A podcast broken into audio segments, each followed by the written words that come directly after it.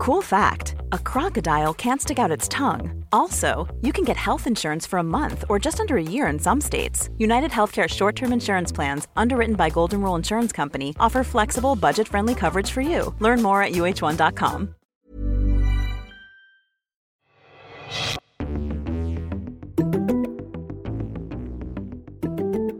This is Deconstructed. I'm Ryan Grim. On Tuesday, Senate Majority Leader Chuck Schumer filed cloture on a motion to proceed to debate the creation of a commission to investigate the January 6th assault on the Capitol. There is an obvious and urgent need to establish such a commission. I shouldn't need to remind this chamber of the scene on January 6th. We were all there. It's the filibuster that makes that parliamentary rigmarole so necessary. A cloture motion is intended to break a filibuster, and under the current rules, it needs 60 votes. The Democratic caucus has 50 members in it, and only Lisa Murkowski and Mitt Romney have said that they support creating the commission.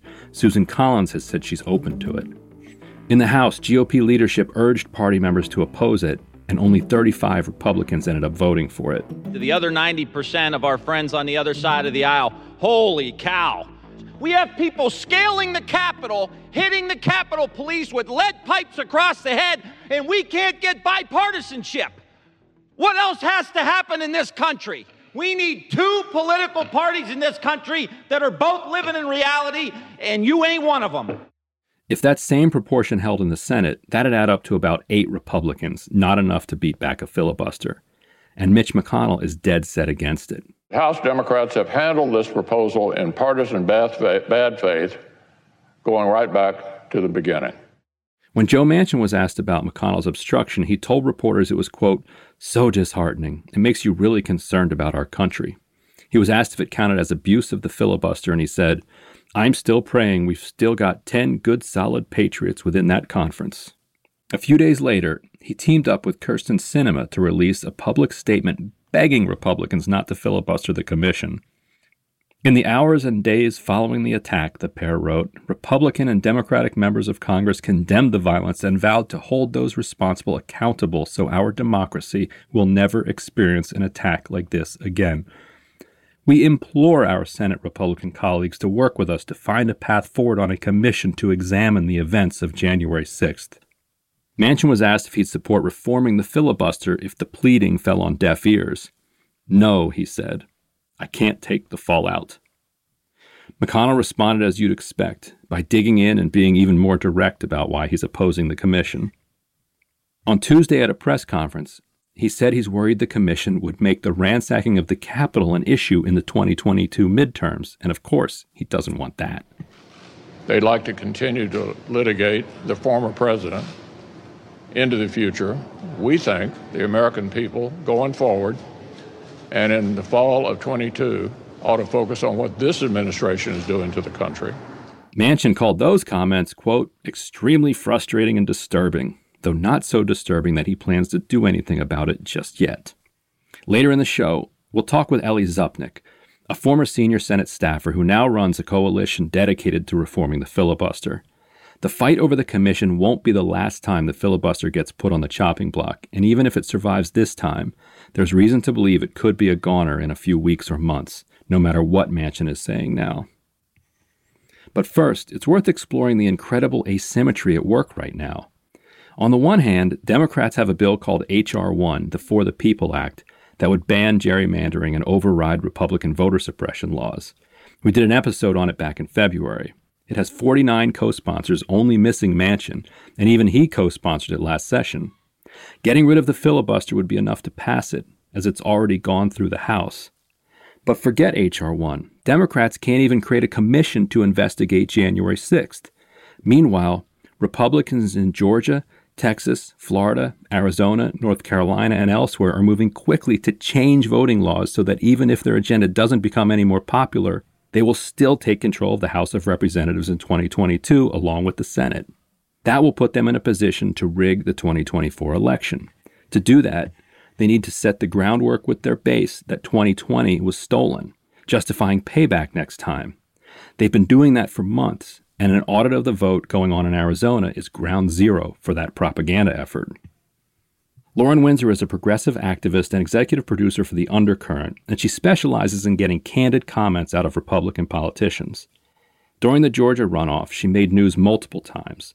Here she is talking to Senator Tommy Tuberville as he was campaigning in Georgia, with Lauren posed as a Republican voter. Are you going to fight to make this election right? Well, you see what's coming. You've been reading about it in the House. The Democrats are not going to. And we're going, we're going to do it in the Senate. I'm sorry.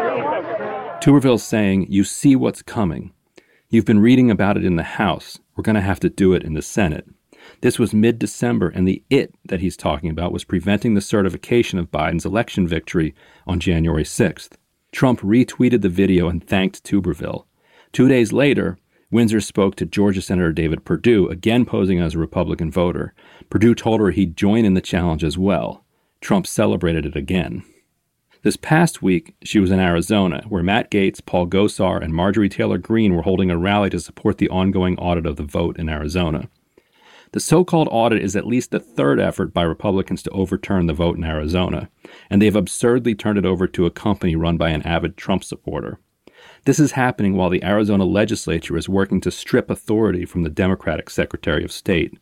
They have no intention of allowing Democrats to win again, even if they win. Lauren talked to Gaetz, Gosar, and Greene, and they laid out for her what their plan is next. Lauren joins us now to talk about what she learned. All right, Lauren Windsor, welcome to Deconstructed. Thanks for having me, Ryan.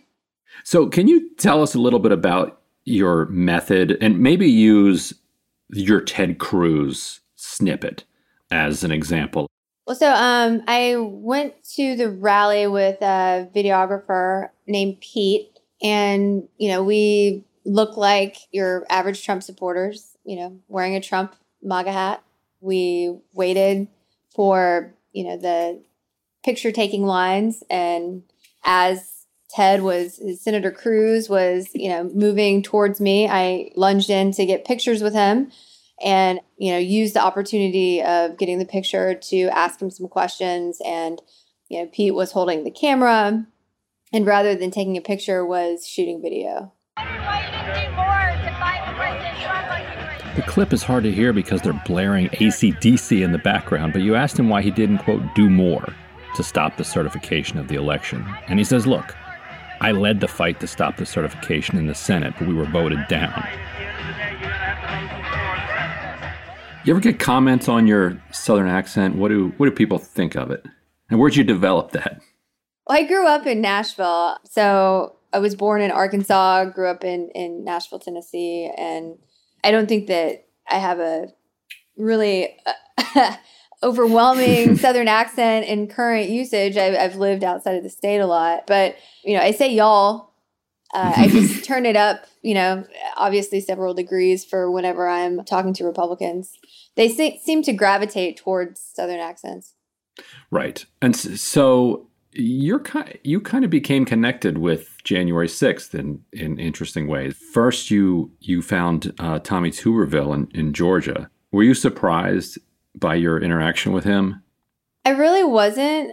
This was in the air at the time. Uh, you know, Mo Brooks, Congressman Mo Brooks, and other more of the extremist Republicans that in the House had been making a lot of noise about challenging the Electoral College. It is my duty under the United States Constitution on January 6th, if the required one senator will join me, to object to and later vote to reject Electoral College vote submissions from states. And in the DC press, it was like, well, they're, they're still looking for somebody on the Senate side to do this.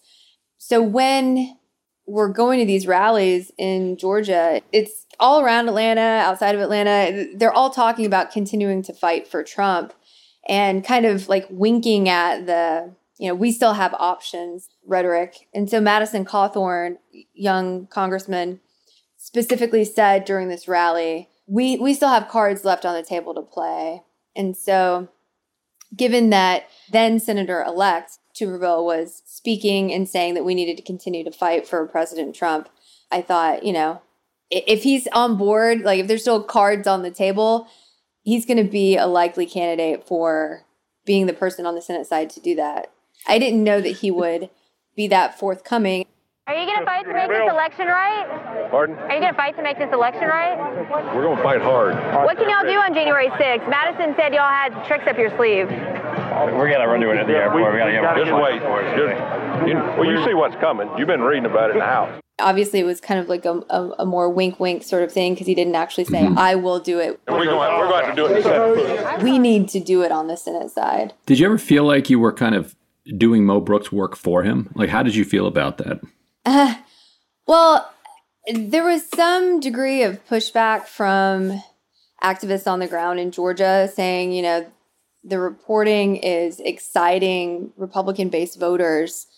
And my thought about the reporting was I need to expose that this is happening so that we can be prepared for January 6th. Be prepared for mm-hmm. what's coming so that it's not a shock to anybody. But it really set off sort of a snowball effect because, you know, once we have Senator elect Tuberville saying, we need to do this in the Senate, wink, wink, I will likely be the person to challenge the Electoral College. Then I talked to David Perdue a couple days later, and even though he technically could not do it because his term was up, like he wouldn't have been Mhm. in the Senate on January 6th, he said that he too would challenge the Electoral College. And so those two stories got out into the ether, and the Tuberville thing already was very like Trump picked up on really quickly and started a, a huge pressure campaign on social media. hmm And with the Perdue story got even more heated and, and Trump actually retweeted both of those stories. And so I think because of Trump jumping into the fray and pressuring both of these legislators to do this, then, you know, Josh Hawley sees that and he's like, well, damn if I'm going to let these two steal uh, the spotlight. And of course, you know, because Ted Cruz can't let anybody steal the spotlight, then Ted Cruz jumped into the fray. So it really snowballed after the Tuberville story. And the irony, of course, is that the Capitol Police were not prepared. You know, it's true that the, the media, that everybody knew that there was going to be this this massive demonstration fueled by anger on January 6th, but but the Capitol was no more defended than on a normal day of the week. What do you think accounts for that? Well, I, I do want to make clear, though, that in terms of my reporting and making sure that people knew what was going to happen on January 6th, I also saw this as something that, like, the voters of, of Georgia needed to know before going to the polls that they had legislators that were actively campaigning on overturning the will of Georgia voters. And I do think I do think that given the s- very slim margins that both Ossoff and Warnock won by, that it's not unfair to say that a significant con- contributor to them winning was some voters being disgusted at their Republican senators aligning themselves with this attempt to overturn the election. I mean, having been on the ground, is, is that your sense? No, I, I definitely agree with that because they desperately wanted to talk about anything but being pressured to overturn democratically held elections. That was the narrative that they were stuck on was are you going to fight for Trump? Are you going to overturn this democratically held election? You know, the voters of Georgia voted for Joe Biden as much as there's still a percentage of the Republican Party that wants to say that it was stolen. And I don't think people at the end of the day like that. you know, mm-hmm. it's like you cannot overturn democratically held elections and think that people aren't going to notice and come out to the polls and react. And it, I just, I felt like that was just critical information that voters needed to know before handing control of the Senate back to Mitch McConnell and Republicans. Right, and Loeffler in particular seemed to want to run away from it. She actually didn't, if you remember, she didn't say that what she would do on January 6th until Trump came down to campaign for her and she was faced with the the, the possibility of him, you know, on stage denouncing her. Had you been able to get to her beforehand? There were a few different strands of questioning that we were trying to get answers on. And with her in particular, there was the insider trading Mm-hmm. issues. And so I, I did get to her on that, but one of her communications aides stepped in the way before she could answer. And, you know, it's why are you denying COVID relief to the people of Georgia. Like, wh- why are you holding this up? You know, while at the same time you're benefiting from that inside information, like selling your stocks back in what January, February of 2020. Right. And so fast forward to today, you've you've stayed on this beat and you were in Arizona last week. You know, for for people who have been trying to ignore this uh, this bizarre audit that is going on in, in Arizona, can you give us a little primer on what the heck Republicans are doing there? Well, so in, in terms of Republicans like Marjorie Taylor Greene and Matt Gaetz, you know, it's keeping this like fringe element of Republicans like it, excitable and fighting and donating money and we can discuss like what ulterior motives Matt Gaetz might have given all the his like personal stuff that's going on, you know, in, in terms of the sex trafficking allegation, needing a distraction from that. But these Trump Republicans, you know, need to be seen as continuing to fight for Trump, not just with their voters, but with Trump himself. And so a lot of this is self preservation. I mean, Marjorie Taylor Greene was kicked off all of her committees. She won last cycle, but she also didn't have an opponent. And mm-hmm. she's going to have a very hard time going in, in this next election, given her notoriety at this point.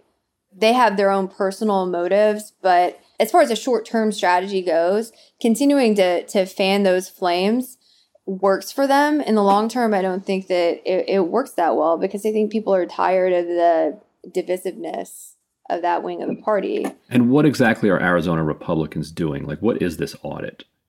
Well, so, you know, this was like sanctioned by the state legislature. They handed it off to a private company. I believe it's called like Cyber Ninjas.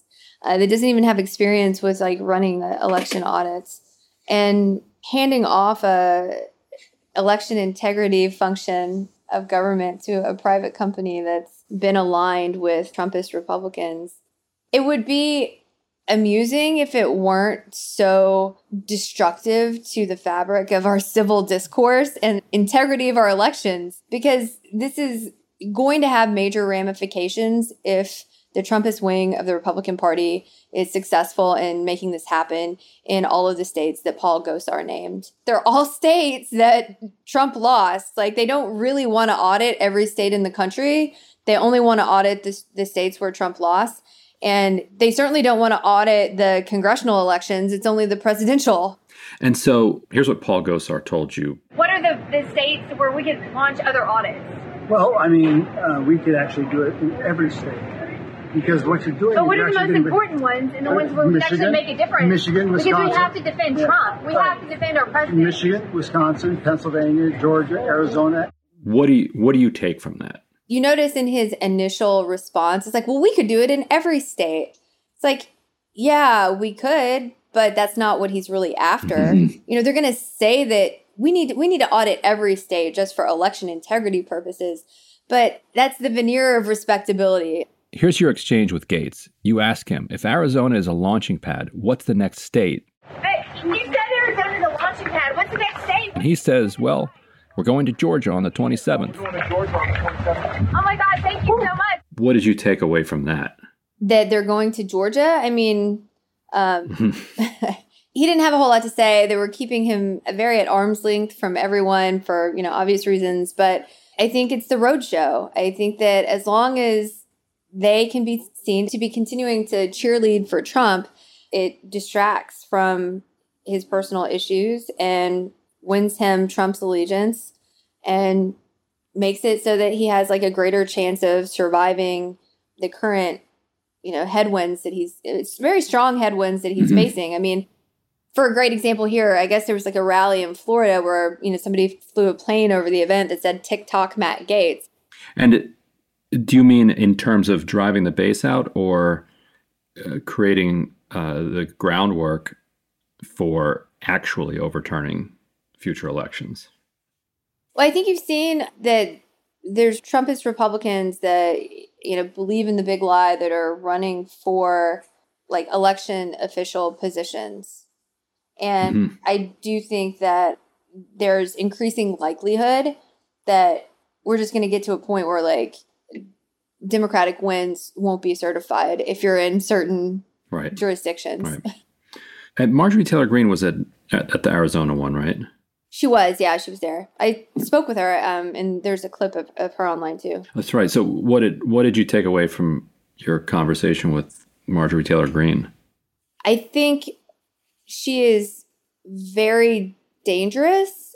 It's frustrating that you have someone in a position of power who is a QAnon believer. You know, she, she denied that she believes in this after a lot of pressure, but clearly still retains that. It's kind of like a wink, wink, like, oh yeah, uh, I don't, I don't really, I'm not QAnon. What is QAnon? Like, we need to, you know, pivot to Antifa. Well, I asked Marjorie Taylor Greene about pedophile rings, and her response was to say that we need to strengthen police departments, and that that's why Democrats want to defund police. Oh, so int- int- interesting. So she's linking QAnon and the pedophile rings to the defund the the police movement, and for pe- for people who ha- haven't bothered getting into what specifically QAnon is about, I would recommend they go back and listen to our our episode that gets into that. But but you know, pedophilia is is is at the center of it a fringe far right movement that promotes a conspiracy theory that says essentially that President Trump's opponents include a cabal of Satan worshiping pedophiles and cannibals in the highest ranks of our own government. So that's fascinating that she's trying to connect it to defund the police. Right. And so, I mean, it's just so harebrained. The fact that that's like gaining traction in the Republican Party, like it, in it, like the upward mobility of those ideas versus the rationality of someone like Mitt Romney or Liz Cheney. I can't remember prior to, you know, the QAnon Congress people taking office, anybody thinking that Liz Cheney was some sort of moderate Republican.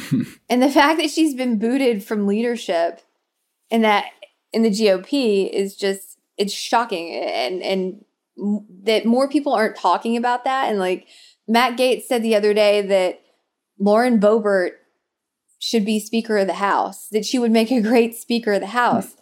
Lauren Boebert is one of these QAnon electeds from from Colorado who, you know, wanted to tote a gun onto Capitol grounds. And is this all a bluff? You know, have what have they done in Georgia since Arizona?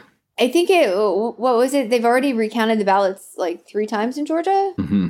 and each time Biden wins. So, you know, the judge in Fulton County granted the ballots to be recounted. In terms of Gaetz and Greene going to Georgia to do this rally, I it still just think it's more motivated by personal preservation. Like, so I don't think they're bluffing on like going out there to do it. I just have a more cynical view. I don't think they're. Th- this is not about winning 2020. This is about winning 2022 and winning 2024, and they're laying the groundwork for that. Great. Well, Lauren, thanks so much for joining us. Thank you. It's been great, Ryan. I appreciate it. Good luck out there on the road. Cool fact a crocodile can't stick out its tongue. Also, you can get health insurance for a month or just under a year in some states. United Healthcare short term insurance plans, underwritten by Golden Rule Insurance Company, offer flexible, budget friendly coverage for you. Learn more at uh1.com. I'm Sandra, and I'm just the professional your small business was looking for. But you didn't hire me because you didn't use LinkedIn jobs. LinkedIn has professionals you can't find anywhere else, including those who aren't actively looking for a new job but might be open to the perfect role, like me. In a given month, over 70% of LinkedIn users don't visit other leading job sites. So if you're not looking on LinkedIn, you'll miss out on great candidates like Sandra. Start hiring professionals like a professional. Post your free job on linkedin.com/people today.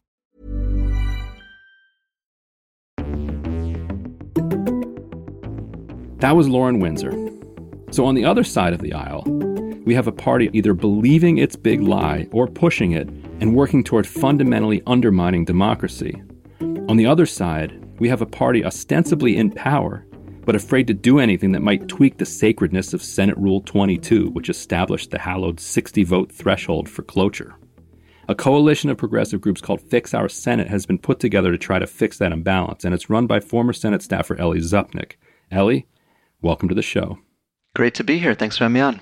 Yeah, for sure. So, where should we start? When when when did you decide that the filibuster was the thing that you needed to focus on? Sure. So I worked in the Senate for 10 years. I worked for uh, a member of Senate Democratic leadership, Senator Patty Murray.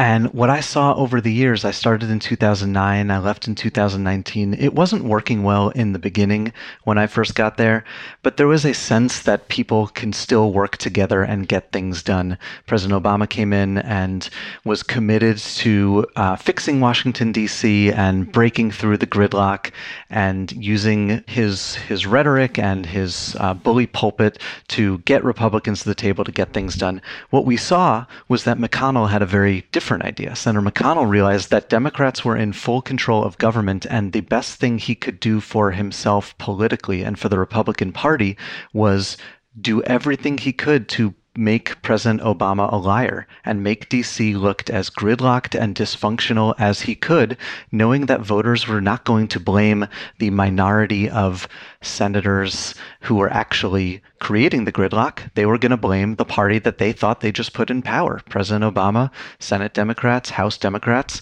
That's what he did. He strung them along on health care, he blocked everything he could, and it worked for him. They won the House in 2010, they being Republicans.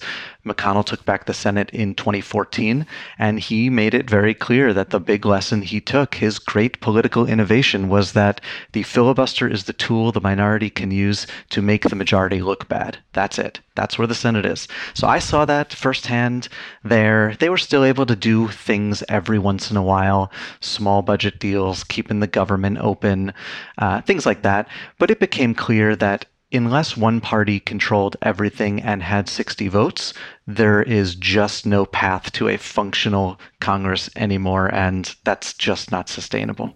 So when you came into this Congress and you and you set out a strategy to reform the filibuster on a, on a on kind of a month by month basis, how has the unfolding of time, how has reality, you know, mapped against strategically how you hoped things would unfold? Sure. So everything got scrambled, of course, with COVID. I mean, COVID, uh, when President Biden came in, it was very clear that the first thing he had to do was a COVID rescue plan. And it was also very clear very quickly that Republicans were not going to be on board to help him, and therefore he was going to do it through reconciliation. Mm-hmm. So, reconciliation, as your listeners, I am sure, know, means that Republicans don't have the filibuster. So we saw Senator Manchin out there saying he wanted to do a bipartisan COVID rescue bill. He worked, he tried to get that. Republicans brushed his hand away, and he ultimately signed on with a partisan reconciliation bill that only required a simple majority. So that was a, an encouraging sign right from the start. It wasn't a filibuster being broken, it wasn't a change of the rules, but it was a very clear demonstration that Democrats were going to have to go it alone on the big stuff. I think one thing that I would say has been a little bit different than I expected is that I expected to see some more obstruction sooner. I would say, mm-hmm. you know, being honest, I think that I would have ex- I expected to see bills coming to the floor a little bit sooner that would have been blocked by Republicans to demonstrate their obstreperousness, as President Biden called it. Uh, we know that there are bills coming from the House that that could have support, but you know, I'm not worried about that just yet. I think what we're going to see in the next two months uh, is going to be a real make or break moment for Senator Schumer uh, and the Democratic caucus generally. Uh, Senator Schumer said that S1, the For the People Act, which is, of course, the big voter protection, anti gerrymandering, ethics, campaign finance bill that's critical, that is a must pass bill, is going to come to the Senate floor, he said, before August. And he said failure is not an option. Um, you know, we'll talk about this a little bit, I'm sure, but we're seeing right now Republicans are threatening and are expected to filibuster this January 6th commission bill, which is a bipartisan bill to form a bipartisan commission to investigate a literal attack on these senators' workplace and they can't get 10 Republicans on board mm-hmm. with that. So, you know, we're, we're seeing very clearly that there are not 10 Republicans on board with any kind of voting rights bill, any kind of anti gerrymandering bill, redistricting bill. And, you know, Senator McConnell said his top priority is defeating the For the People Act. So there is only one path forward. They have to eliminate the filibuster as a tool that he can use to stop everything, or else we're going to spend the next two years with absolutely no progress on democracy reform after everything we saw with President Trump and the January 6th insurrection. And I think that that's inconceivable to most Americans, I think. Coming into this session, what did you think would be the most effective kind of legislative battering rams to to, ma- to bash against the, the filibuster? Like what what bills in the House do you think could be demonstrative of that obstreperousness, as Biden called it? That's a good question. I think we know uh, gun safety, for example. We saw it, it is one of the examples that is clearest of how the filibuster has been used to stop even bipartisan bills. In I, th- I, think it was 2013, but I may be slightly off on the date. Senator Manchin, a Democrat from West Virginia, of course, and Senator Toomey, a Republican from Pennsylvania, worked together on a background check bill that had 90% support in the polls, uh, gun background checks. The NRA opposed it. It was filibustered. It got 54 votes in the Senate, would have been signed into law but for the filibuster. So certainly gun safety is an issue where you can get a majority support in the Senate, but you can be sure that the NRA and their allies in the Senate are going to do everything they can to stop it. The DREAM Act is another one. Uh, raising the minimum wage. Maybe there's not support for 15. I don't know. That's something that's they're going to have to work on. But there is absolutely support for an increase in the minimum wage above the levels that Republicans would allow. Republicans, I think, have a minimum wage bill that has maybe four, five, six Republicans on it at $11 with an e-verify rider mm-hmm. attached to it. They don't have 10 Republicans for any kind of meaningful minimum wage increase. Democrats ran on that. They support that. They can get 50 votes for it. Uh, and that's the kind of thing that could pass only if the filibuster is eliminated. We saw that that can't go through reconciliation, sadly, uh, just a few months back. Do you have a sense of why Schumer has shied away from that strategy? I mean, the important thing is when you need 50 votes, when you have 50 Democrats and you need Manchin and Senator Manchin and Senator Sinema on board, the most important plan is the plan that works, that gets them on board. Mm-hmm. When I went into this Congress, I assumed that the best path would be to demonstrate that obstreperousness and I think we're going to see that when Republicans filibuster as they are expected to do this January 6th commission. We're going to see that when they stand up and block S1. Senator Schumer, Leader Schumer said that a gun safety bill is going to be coming to the floor soon. He said that a few weeks ago. So we will see it there. Mm-hmm you know the, the strategy that is best is the strategy that lets us fix the filibuster and get these bills done because that that is we are facing a, an existential crisis right now when it comes to our democracy, and they need to do something to fix it. So whatever that thing is, that is the thing that that we need to focus on. And just so people know, we're speaking on Wednesday afternoon, and and McConnell on Tuesday said, you know, that he's against this commission, and he said he's specifically against it because he doesn't want it to influence the the midterms. You know, he couldn't have been any more direct about it if if if he had tried. Were you surprised that he's willing to do this, given that it could lead to Democrats getting rid of the filibuster? It seems like he has so far, where he would have filibustered just for the heck of it, he has kind of backed off and let things move forward so as not to get Democrats worked up about the filibuster. What do you think made him break from that and make this commission his line that he was going to draw? I was surprised. In retrospect, I shouldn't have been surprised, but I assumed that Senator McConnell would be on board with finding a way to get to yes on a bipartisan commission. They negotiated this in the House. It is fair for Republicans. It is, as some Republican senators have noted, it is better than an alternative partisan investigation for Republicans. They should embrace something like this where they get a say, certainly better than Republicans treated uh, Secretary Clinton uh, with the Benghazi investigation, where they did it in a very partisan way, even though Democrats got on board and, and appointed members. But I, shouldn't have been surprised because the reality right now is that Senator McConnell is not in charge. He w- wants to be in charge, he has power, but he is ultimately, he cannot stand up to President Trump or President Trump's supporters. He cannot stand up to the big lie. He just weeks ago uh, or maybe months ago at this point, said that President Trump was morally and practically responsible for what happened on January 6th. Of course, he said that in the context of voting against conviction, mm-hmm. but he still said that. Now he he has backed away, at least rhetorically. He is not talking about President Trump being at fault. He is protecting President Trump and he is not standing up to the big lie. He is doing what he can to give them cover. In today's Republican Party, they, there is no space except for the very few members who are sticking to their principles, like Representative Cheney and Kinzinger, and you know, in some cases uh, Senator Romney, Senator Murkowski. Uh, but but it, it is a very very small list, um, and shockingly mm-hmm. small in this moment, uh, given what we're seeing happening across the country and with President Trump. And so, responding to McConnell, Manchin said that he was you know, extremely frustrated and disappointed and disturbed by what McConnell had said, but then he was asked, "Well, does this mean that you're in, in favor of eliminating or you know reforming the filibuster?" And he said, "No. You know, you've become an expert over the years, both in the Senate and now at your new organization in kind of Manchinology. Like, what what have you taken away from parsing Manchin's responses over the last several days to Republicans filibustering the the commission or threatening to filibuster the commission?" Yeah, watching Senator Manchin's words, I think, is important, and, and when he chooses to speak up is important. I think a lot about how, as late as February 2nd, he was saying that he would not be on board with a partisan American Rescue Plan, and then just a few weeks later, after working in good faith with Republicans, as I mentioned before, he was able to get on board. The important thing to know about Senator Manchin is that he truly does want to work in a bipartisan way. Agree with him or disagree with him about this being important right now. And of course, I don't fully agree with him, or I don't think that that's the priority right now, but he does. So he needs to exhaust those bipartisan options.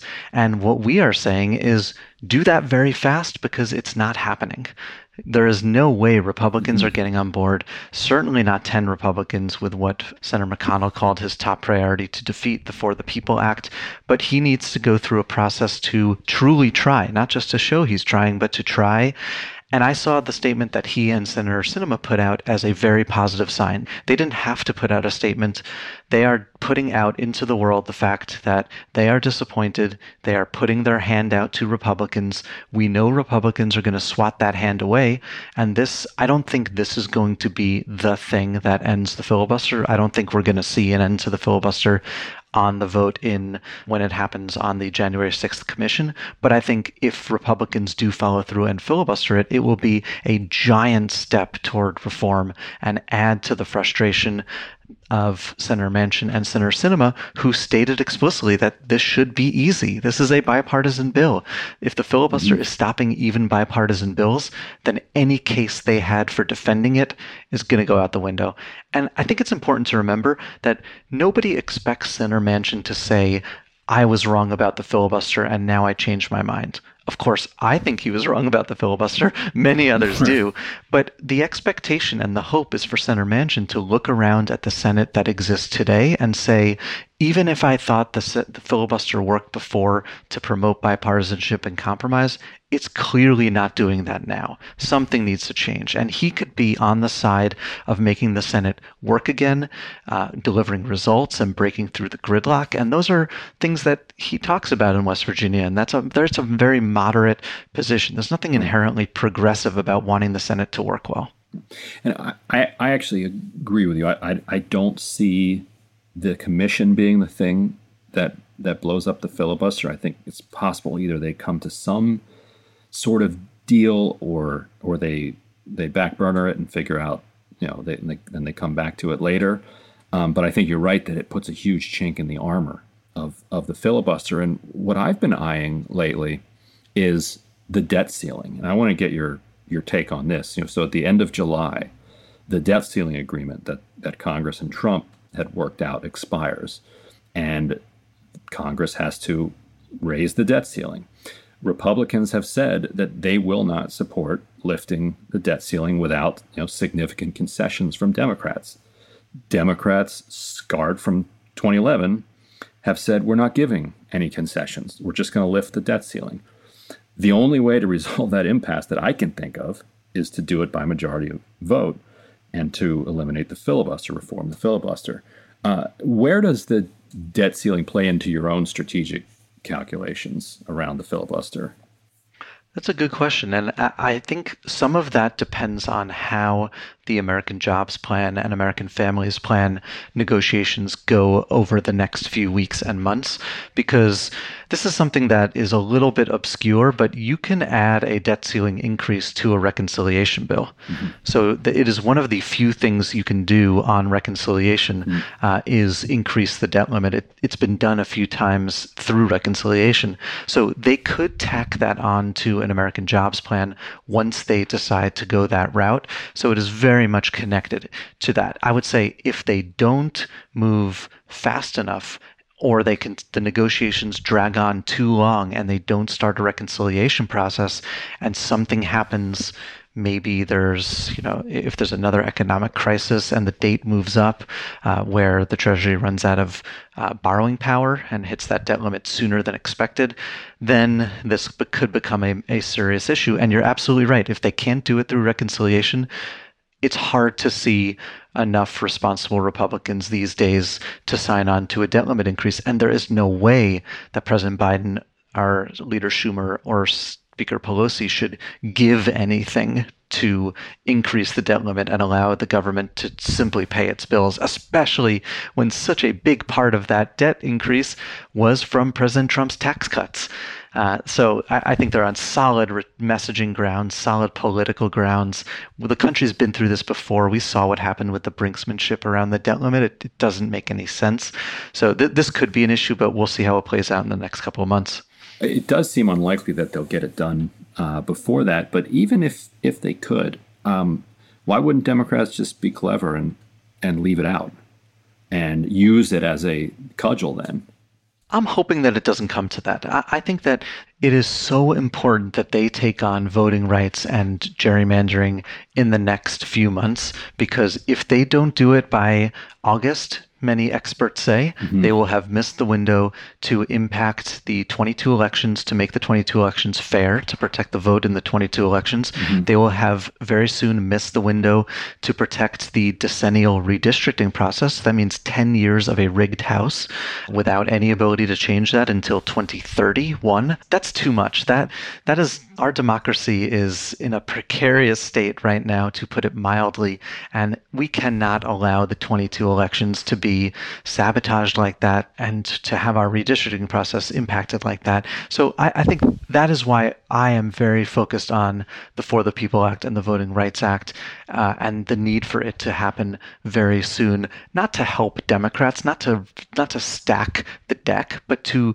fight back against the voter suppression efforts going on across the country that have been motivated by Trump's big lie and to make it fair. I saw an analysis that was that shocked me, that scared me, that if uh, Senator Warnock ran in 20 under the election laws that he may face in 22 in Georgia, he would have lost. His margin of victory was so narrow mm-hmm. that it could be overcome by the way Republicans are working to suppress the vote. That's, that should scare anybody, not just a Democrat, but anyone who cares about our democracy. And those rules will be in place unless they pass the For the People Act. Am I right? That's exactly right. That that's what makes it so critical. And what's your read on Manchin's claim that he can't do a partisan, you know, party line democracy reform bill? I, my hope is that he is saying that the same way he said that he can't do a partisan mm-hmm. American Rescue Plan. Mm-hmm. That in his mind, this should obviously be a bipartisan bill, a bipartisan issue, and it should be. In a rational world with a rational Republican Party, you should be able to do a COVID rescue bill that is bipartisan. You should be able to do a voting rights bill that is bipartisan. Not too long ago, Voting Rights Act sailed through the Senate 98 to 0. I think uh, as late as 2004, though I could be a couple years off on that. So it is not unreasonable for him to think that he should be able to get bipartisan results on this. I think at some point it will be very clear even uh, it should be clear now, but it will be even more clear that he's not going to. And that's when it's going to really matter because when he saw that he was not going to get bipartisan results on the American Rescue Plan, he did the right thing. He he fiddled a little bit with it. I don't think that I think many people think that he made the bill just a little bit worse and mm-hmm. that's not good of course, but he did he he made a few changes and but then he signed on board and now uh, checks went out to families. Uh, we're going to cut child poverty in half, at least in the short term, uh, with this child tax credit and many, many other things, vaccinations and all that. So I'm hoping that he goes through the same process when it comes to voting rights. Right, he is going through that process. You know, he's, he said, well, let's do the John Lewis Act. That ought to be bipartisan. Shouldn't be hard to find 10 Republicans. And looks like after uh, spending about a week trying to find some Republicans, he got Lisa Murkowski to sign a letter but no others, and quickly got shot down by John Cornyn. Have you gotten a sense that that has affected him? I can't read his mind, but I do think it has to. I think he truly wants to work in a bipartisan basis, but there's there's just no partners. I mean, if you start counting Republicans who could stand up to President Trump and who could stand up to Leader McConnell, you've stopped counting just around maybe three. You know, maybe Senator Romney will be on board, but he said he doesn't support the For the People Act. Mm-hmm. Maybe Senator Collins could be on board, but she doesn't seem inclined to support this bill. Maybe Senator Murkowski. The interesting thing about Senator Murkowski, of course, is that she runs in Alaska where they changed the election rules so she doesn't have to worry as much about her base. So she's a little bit more open to bills like this. But you need 10. So that's three. That means you're still counting. You need to count seven more. And even those three are almost certainly not going to actually ultimately be on board with For the People. So he he needs to come up with 10 very quickly. He's not going to. And then the question is, what's he and Senator uh, Sinema and and the Democratic caucus as a whole, what are they going to do about it? Are they going to accept defeat and say we're going to let our democracy slide closer and closer to collapse be- because we want to protect a Senate rule that has changed many, many times over the years? I don't think so. I, I hope not. I hope that that is that that choice is too clearly uh, the wrong choice, and and they decide they will update the Senate rules the way Senator Reid did in 13, the way Senator McConnell did in 17, the way it's been done many many times before, and make the Senate work again so that when a majority supports something and it's popular, they can pass it, and if voters don't like it, they'll be able to fairly come to the polls and vote for the party they support. Well, we all await the deliberations of one Joe Manchin. Uh, Ellie, thanks so much for joining us on Deconstructed. Absolutely. Happy to be on. That was Ellie Zupnick, and that's our show. A quick update on last month's fundraiser. If you made a donation, your copy of We've Got People has been signed and has been shipped to the Fulfillment Center, though it may still be a week or two before you get it. Again, thank you to everybody who gave. Deconstructed is a production of First Look Media and The Intercept. Our producer is Zach Young. Laura Flynn is our supervising producer. The show is mixed by Brian Pugh. Our theme music was composed by Bart Warshaw. Betsy Reed is The Intercept's editor in chief, and I'm Ryan Grim, DC Bureau Chief of The Intercept. If you'd like to support our work, go to theintercept.com/give. Your donation, no matter what the amount, makes a real difference. If you haven't already, please subscribe to the show so you can hear it every week. And please do leave us a rating or review. It helps people find the show. If you want to give us feedback, email us at podcasts at theintercept.com. Thanks so much. See you next week.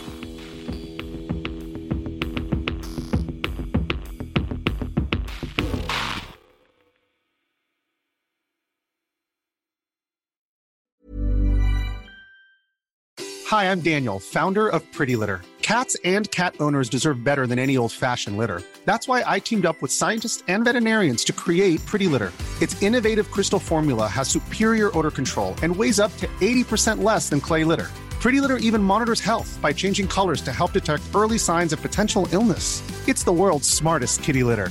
Go to prettylitter.com and use code ACAST for 20% off your first order and a free cat toy. Terms and conditions apply. See site for details. Even when we're on a budget, we still deserve nice things. Quince is a place to scoop up stunning high-end goods for 50 to 80% less than similar brands.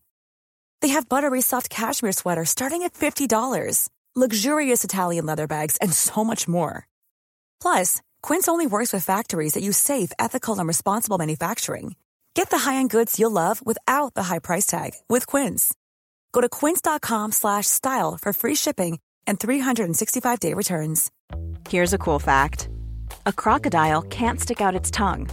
Another cool fact, you can get short-term health insurance for a month or just under a year in some states. United Healthcare short-term insurance plans are designed for people who are between jobs, coming off their parents' plan, or turning a side hustle into a full-time gig. Underwritten by Golden Rule Insurance Company, they offer flexible, budget-friendly coverage with access to a nationwide network of doctors and hospitals. Get more cool facts about United Healthcare short-term plans at uh1.com.